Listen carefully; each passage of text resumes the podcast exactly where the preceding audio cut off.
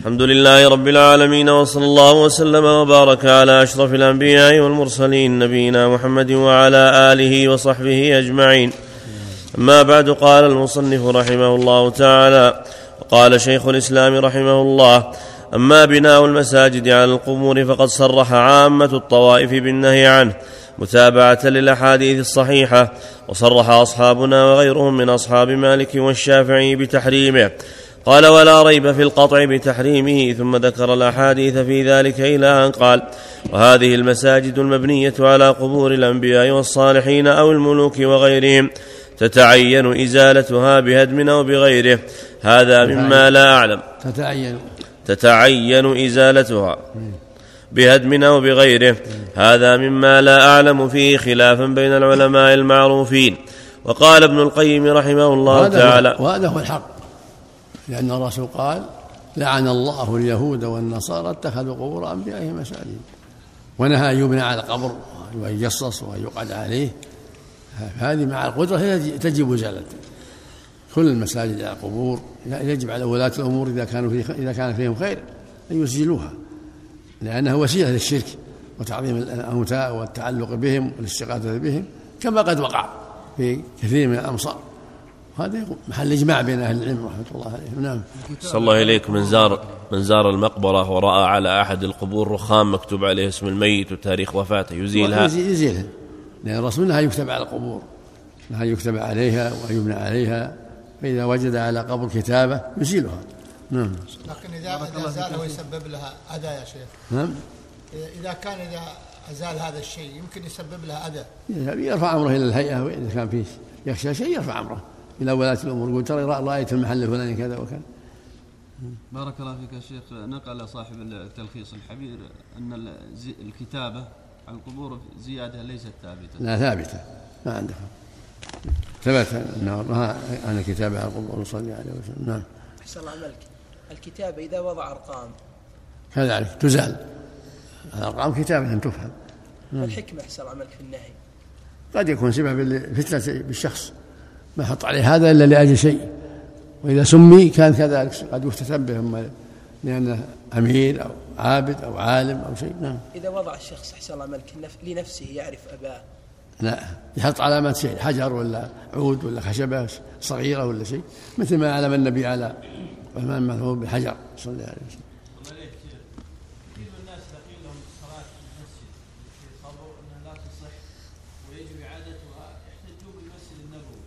المسجد النبوي مو هو بالقبر في المسجد. القبر في بيت عائشة. ليس في القبر ليس في المسجد.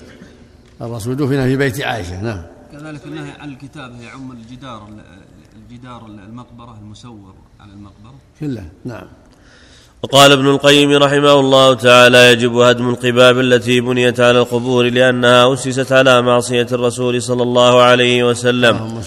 وقد أفتى جماعة من الشافعية بهدم ما في القرافة من الأبنية منهم ابن الجميز والظهير التزمنتي وغيرهما قال القاضي ابن كج ولا يجوز أن تجصص القبور ولا أن يبنى عليها قباب ولا غير قباب والوصية بها باطلة. وقال الأذرعي وأما بطلان الوصية ببناء القباب وغيرها من الأبنية وإنفاق الأموال الكثيرة فلا ريب في تحريمه. وقال القرطبي في حديث جابر إنها أن يجصص القبر أو يبنى عليه.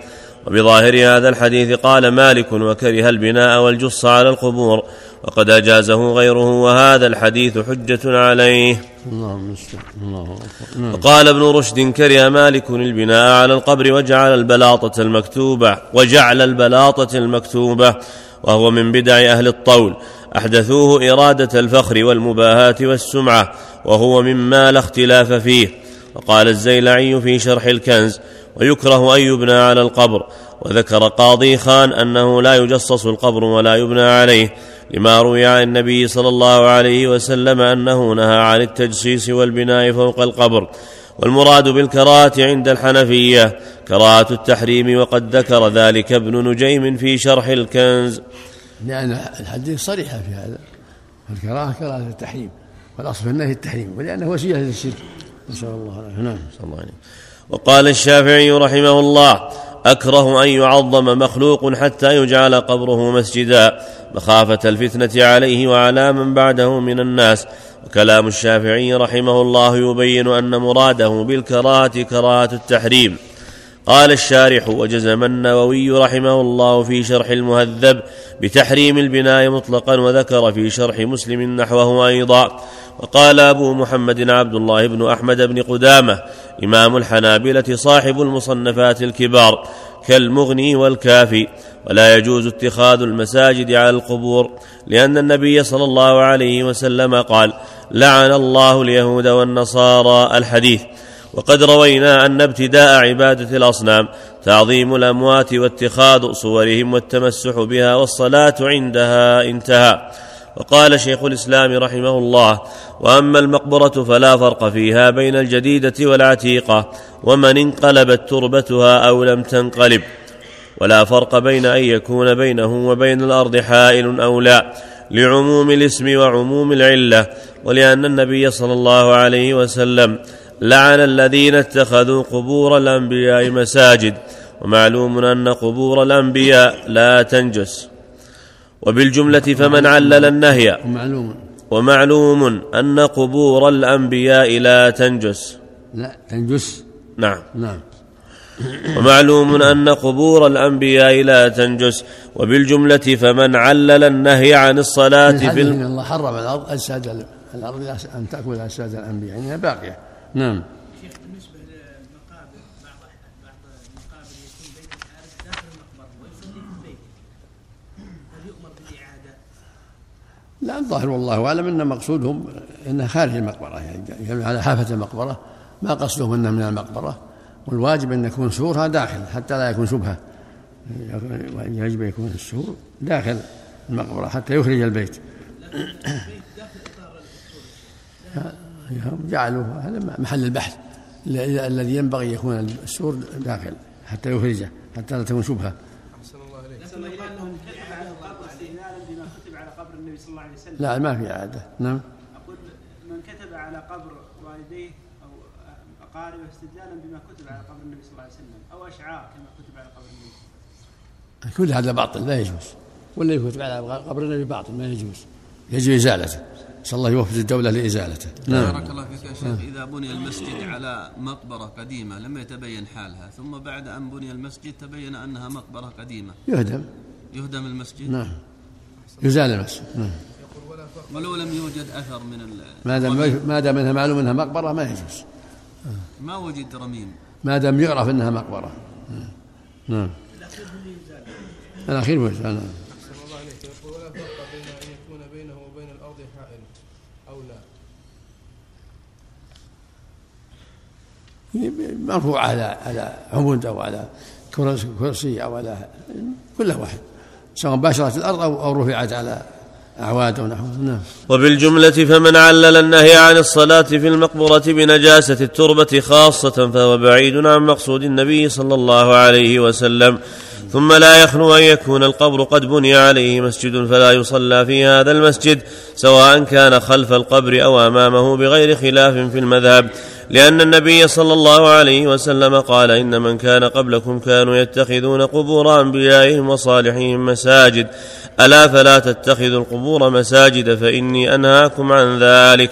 وخص قبور الأنبياء والصالحين لأن عكوف الناس على قبورهم أعظم واتخاذها مساجد أشد وكذلك إن لم يكن بني عليه مسجد فهذا قد ارتكب حقيقة المفسدة التي كان النهي عن الصلاة عند القبور من أجلها فإن كل مكان صلي فيه يسمى مسجدا كما قال صلى الله عليه وسلم جعلت لي الأرض مسجدا وطهورا وإن كان موضع قبر أو قبرين وقال بعض أصحابنا لا يمنع الصلاة فيها لأنه لا يتناولها اسم المقبرة وليس في كلام أحمد ولا بعض أصحابه هذا الفرق بل عموم كلامهم يقتضي منع الصلاة عند كل قبر.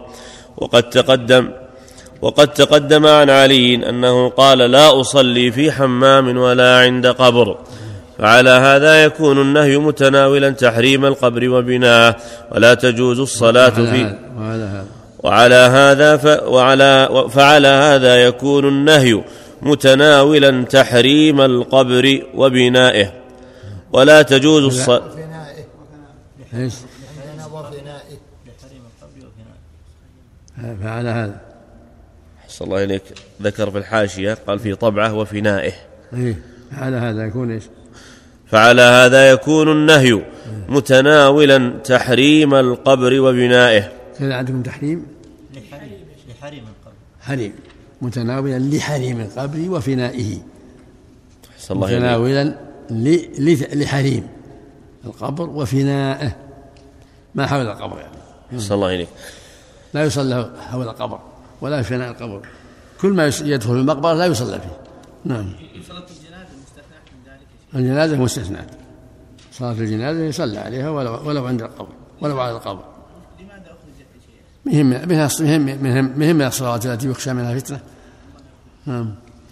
ولا تجوز الصلاة في مسجد بني في مقبرة سواء كان له حيطان تحجز بينه وبين القبور أو كان مكشوفا.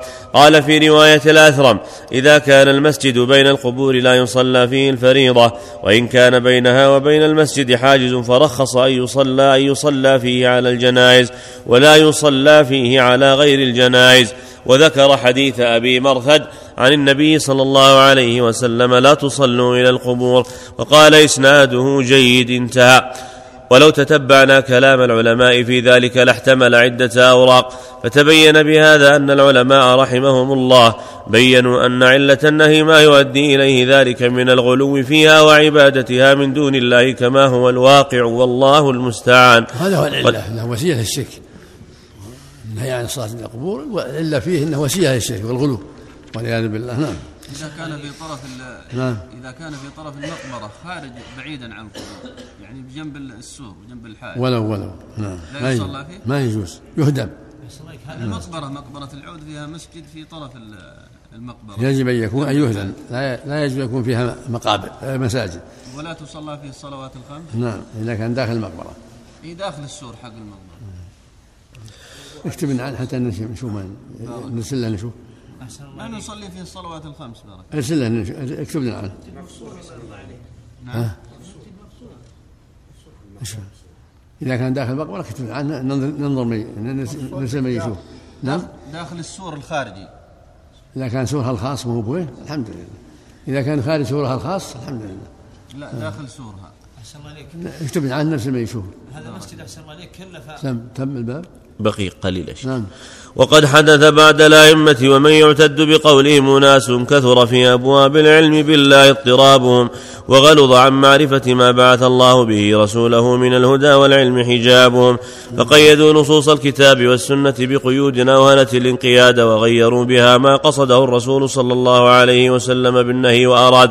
فقال بعضهم النهي عن البناء على القبور يختص بالمقبرة المسبلة والنهي عن الصلاة فيها لتنجسها بصديد الأموات وهذا كله باطل لوجوه منها أنه من القول على الله بلا علم وهو حرام بنص الكتاب ومنها أن ما قالوه لا يقتضي لعن فاعله والتغليظ وما المانع له من أن يقول من صلى في بقعة نجسة فعليه لعنة الله ويلزم على ما قاله هؤلاء أن النبي صلى الله عليه وسلم لم يبين العلة وأحال الأمة في بيانها على من يجيء بعده صلى الله عليه وسلم وبعد القرون المفضلة والأئمة. وهذا باطل قطعا عقلا وشرعا لما يلزم عليه من أن الرسول صلى الله عليه وسلم عجز عن البيان أو قصر في البلاغ وهذا من أبطل الباطل. فإن النبي صلى الله عليه وسلم بلغ البلاغ المبين وقدرته في البيان فوق قدرة كل أحد فإذا بطل اللازم بطل الملزوم. ويقال أيضا هذا اللعن والتغليظ الشديد إنما هو في من اتخذ قبور الأنبياء مساجد وجاء في بعض النصوص ما يعم الأنبياء وغيرهم. فلو كانت هذه هي العلة لكانت منتفية في قبور الأنبياء لكون أجسادهم طرية لا يكون لها صديد يمنع من الصلاة عند قبورهم. فإذا كان النهي عن اتخاذ المساجد عند القبور يتناول قبور الأنبياء بالنص علم أن العلة ما ذكره هؤلاء العلماء الذين الذين نقلت أقوالهم. والحمد لله على ظهور الحجة وبيان المحجة. والحمد لله الذي هدانا لهذا وما كنا لنهتدي لولا أن هدانا الله. ولا شك أن العلة هي النجاة الشرك وسيلة للشرك وسيلة إلى يعبد من دون الله. ثم أيضا الصديد ما هو في على وجه الأرض. الصديد في اللحود. لو كان هناك العلة الصديد ما كان ما, كان المصلي حولها يصلي على الصديد. بينه وبين الصديد مسافة وتراب كثير. إنما العلة نجاسة الشرك وذريعة الشرك وخوف الوقوع في الشرك. أما الصديد هو لو وجد صديد هو في اللحد. حتى لو كان في غير الأنبياء. أحسن الله إليك. كل هذا كلام باطل. أحسن الله إليك. العلة أنه وسيلة إلى الشرك. أحسن الله إليك. المسجد الذي لا يصلى فيه الفجر في أحد الأحياء مسجد لا يصلى فيه الفجر يصلى فيه أربع فروض. هل ينتدب لأقرب مسجد جماعة يصلون فيه حتى لا يعطل الفجر؟ ما هو بلازم. ما يلزم. ما هو بلازم. الله يحسن إليك.